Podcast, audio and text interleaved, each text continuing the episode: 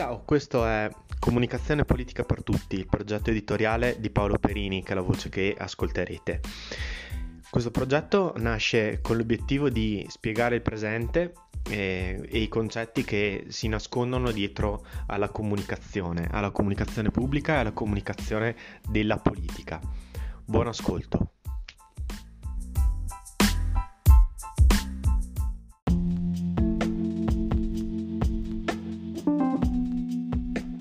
L'agricoltura è quanto mai un, uh, uno spazio, un terreno di confronto e di um, frattura e di eh, futura innovazione e di, um, è un luogo, un tema su cui si, si scateneranno nel prossimo futuro gli appetiti dell'agrobusiness che è già eh, imperversa, ma anche eh, tutte le contraddizioni del, um,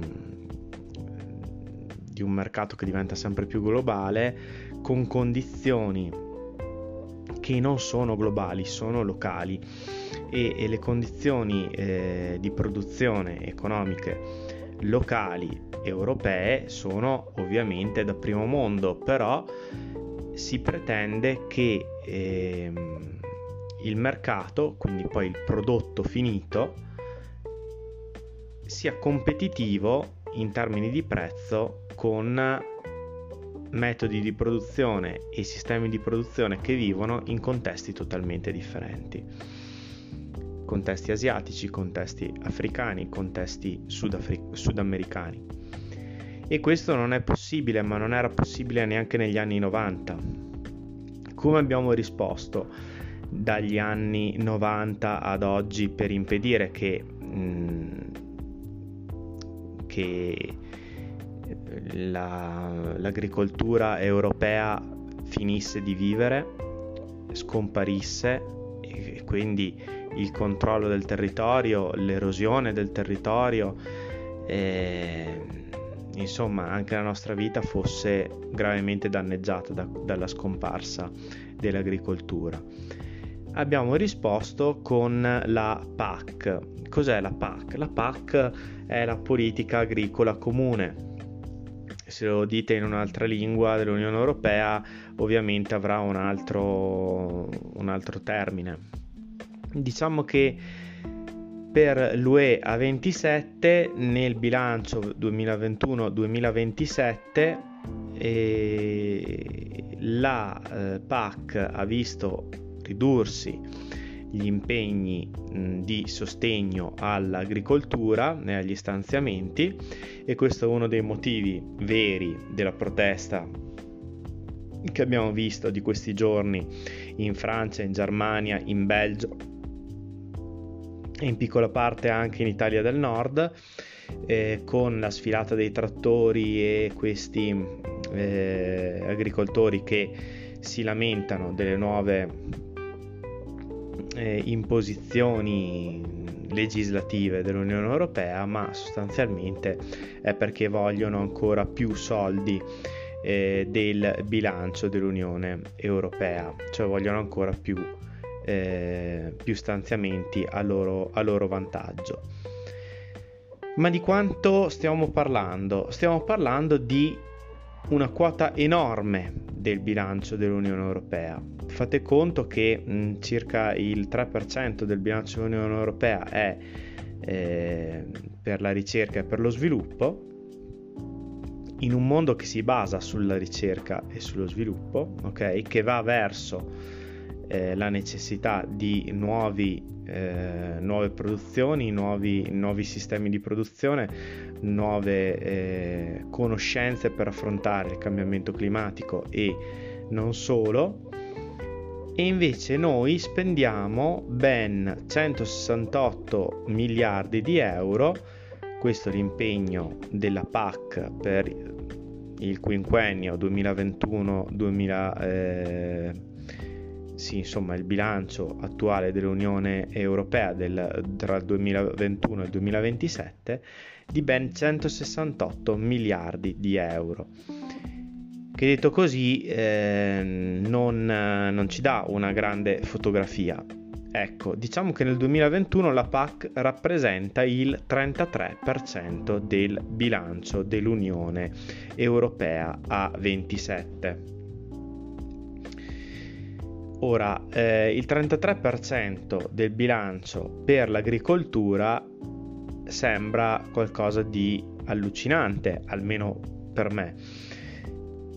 Anche perché eh, l'agricoltura e è ovviamente fondamentale, ma eh, rappresenta neanche il 3% dei, degli occupati reali eh, nell'Unione Europea, quindi è qualcosa di assolutamente eh, trascurabile da un punto di vista della quantità di persone che andiamo a finanziare con questo terzo del bilancio dell'Unione. E perché è stata fatta questa scelta? per le ragioni che ho detto prima.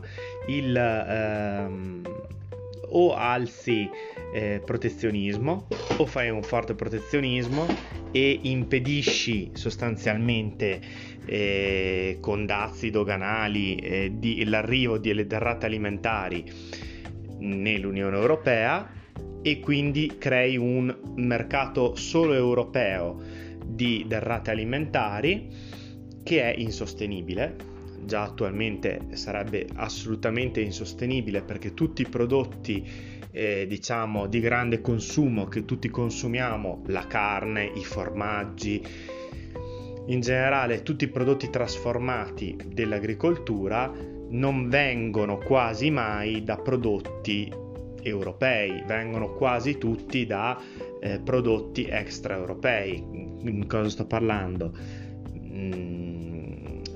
Mm gli animali mangiano, il territorio dell'Unione Europea è piccolo, è molto popolato, per dar da mangiare a tutti questi animali, se dovessimo mettere giù eh, mais, dovremmo riempire di mais tutto il continente e quindi dire addio al eh, vino, a eh, tutto il resto della produzione, anche orticola, che contraddistingue per esempio l'Italia quindi eh, è già oggi insostenibile per quanto riguarda le quantità.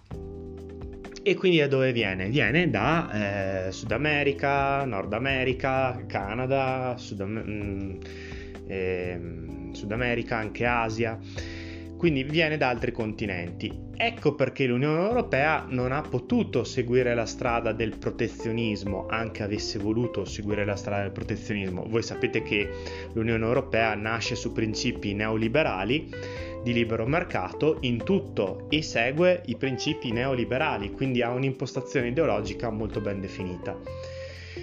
E, e, e molto di parte, ovviamente e, e quindi mh, non ha potuto eh, impedire eh, che le imprese usassero le derrate alimentari che arrivano dagli altri continenti per abbattere i costi e per produrre eh, dei formaggi, della carne, del, dei prodotti trasformati che normalmente tutti consumiamo e che altrimenti avrebbero dei costi decuplica- decuplicati, cioè già oggi la nostra, eh, nostra farina, i nostri dolcetti che compriamo al supermercato piuttosto che al, al, al negozio sto casa, al fornaio sto casa verrebbero a costare delle cifre allucinanti se il grano fosse prodotto completamente qui se ehm, la,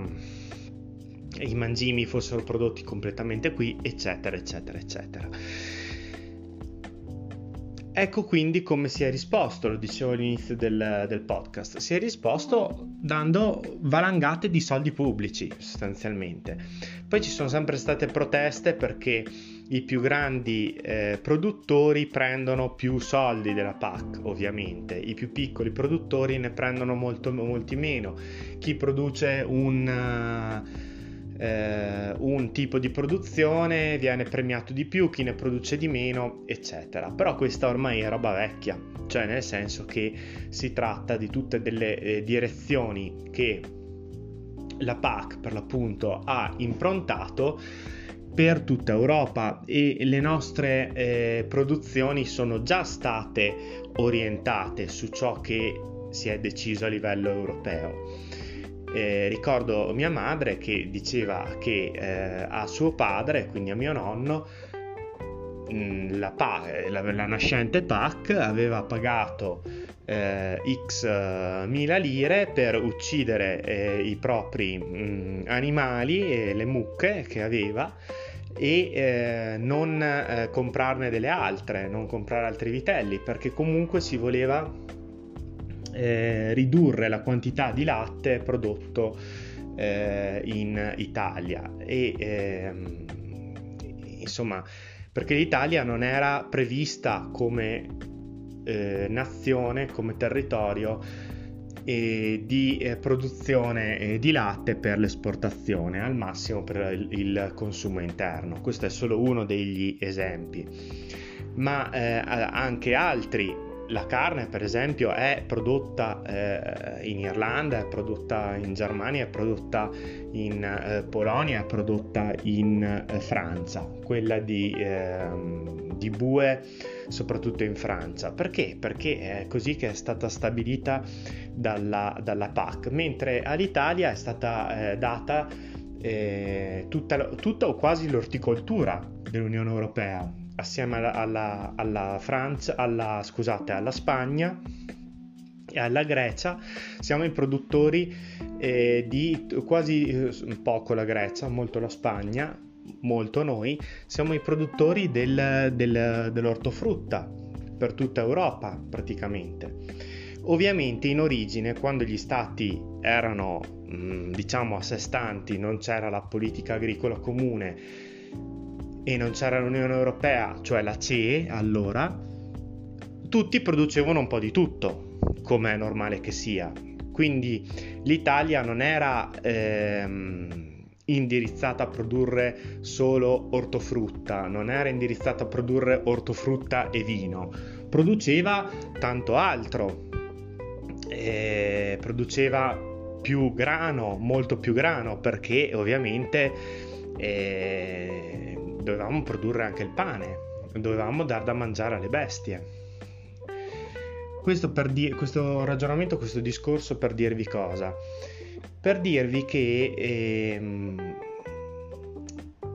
anche questi agricoltori che si lamentano sono già hanno, han vissuto già in un eh, sistema diciamo europeo che ha indirizzato già nel passato, nel, nell'antico passato, ormai 50-60 anni fa, le produzioni nazionali eh, con, delle, con, una, con, un dirigismo, se volete, eh, che eh, vedeva nei paesi mediterranei eh, più favorevoli e con poca, eh, poco suolo e poca acqua delle colture eh, più tradizionali, più adatte eh, alla verdura a foglia larga, la frutta, queste cose qui, mentre nei eh, paesi eh, del centro Europa dove ci sono grandi eh, pianure, l'allevamento, nei paesi del nord Europa eh, il grano e l'orzo.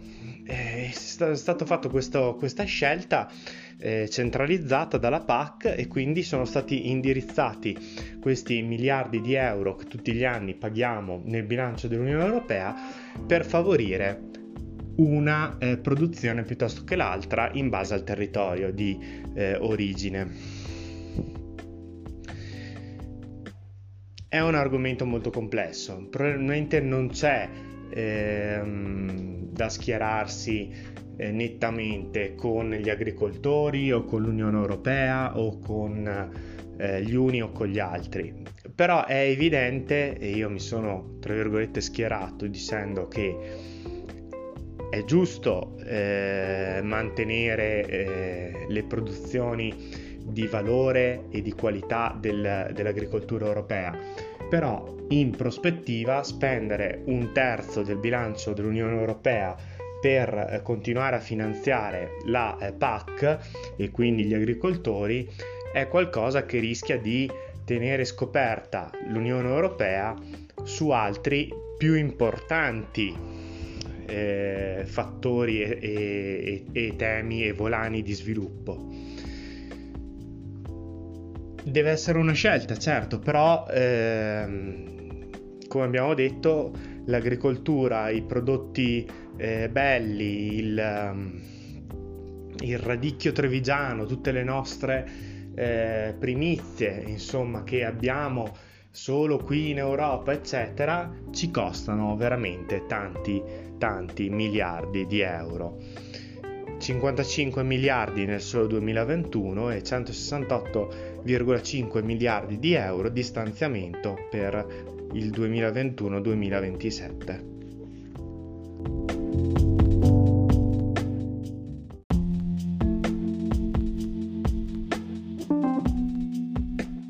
Va inoltre poi aggiunto che avendo ehm, finanziato per così tanti miliardi insomma l'agricoltura europea, è vero si, mant- si sono mantenuti i campi coltivati in Europa, ma eh, si è anche impedito sostanzialmente che l'Europa diventasse un, ehm, uno spazio di mercato per, per esempio l'Africa, per esempio il vicino Oriente e sapete che in quei paesi la maggior parte delle persone sono agricoltori, quindi noi sostanzialmente ci siamo un po' chiusi nel nostro fortino d'oro e, e, e gli agricoltori eh, che eh, adesso soffrono per, ehm, per i cambiamenti climatici diventano dei migranti economici, ok? Eh, proprio perché eh, l'agricoltura si è deciso di tenerla all'interno dell'Unione Europea e di finanziarla con grosse eh, cifre. Dicevo ehm, durante il podcast, è vero che l'Unione Europea persegue degli indirizzi di eh, politica economica di stampo neoliberale, eh, però appunto sull'Unione Europea forse è stata fin troppo dirigista, fin troppo socialista, fin troppo... Ehm, fin troppo ehm, attenta agli equilibri anche sociali eh, e quindi quasi socialista e, e, e con la PAC ha ehm, appunto tenuto fuori anche eh, tutti i produttori stranieri. I critici giustamente direbbero, eh ma eh, per fortuna che ci sono stati questi finanziamenti perché all'estero producono eh, in modo diverso rispetto a noi, hanno delle normative molto meno stringenti eh, eh, inquinano molto di più, eh, usano il glifosate su, ehm, sulle spighe eh, dei raccolti, eccetera.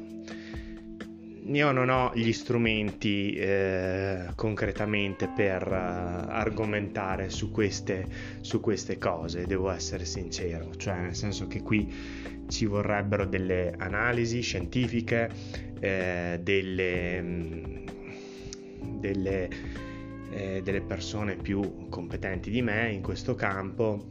Io posso dire che effettivamente mi fido di più di un prodotto che viene dall'Unione Europea però diciamo che è da sempre che beviamo grandi quantità di un prodotto che sicuramente di europeo non ha nulla e che viene prodotto se va bene in Africa, se va male in eh, Brasile e che si chiama caffè. E è la bevanda nazionale, insomma, quindi già, eh, già beviamo da tantissimi anni da sempre qualcosa che eh, non c'entra nulla con la nostra agricoltura, no?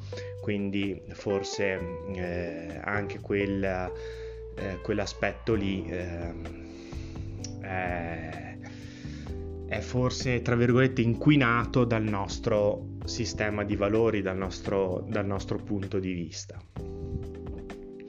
Con questo vi saluto, eh, vi ringrazio, ho visto che eh, gli ascolti sono un po' eh, calanti, forse anche dovuto al fatto che eh, nelle ultime settimane non sono stato proprio molto preciso con le nuove puntate, non sono uscite tutte le settimane, invece d'ora in poi usciranno tutte le settimane fino, eh, fino all'estate e poi in estate valuterò se continuare con questo podcast mh, mm, gentilmente offerto dal sottoscritto e quindi eh, totalmente libero e autofinanziato.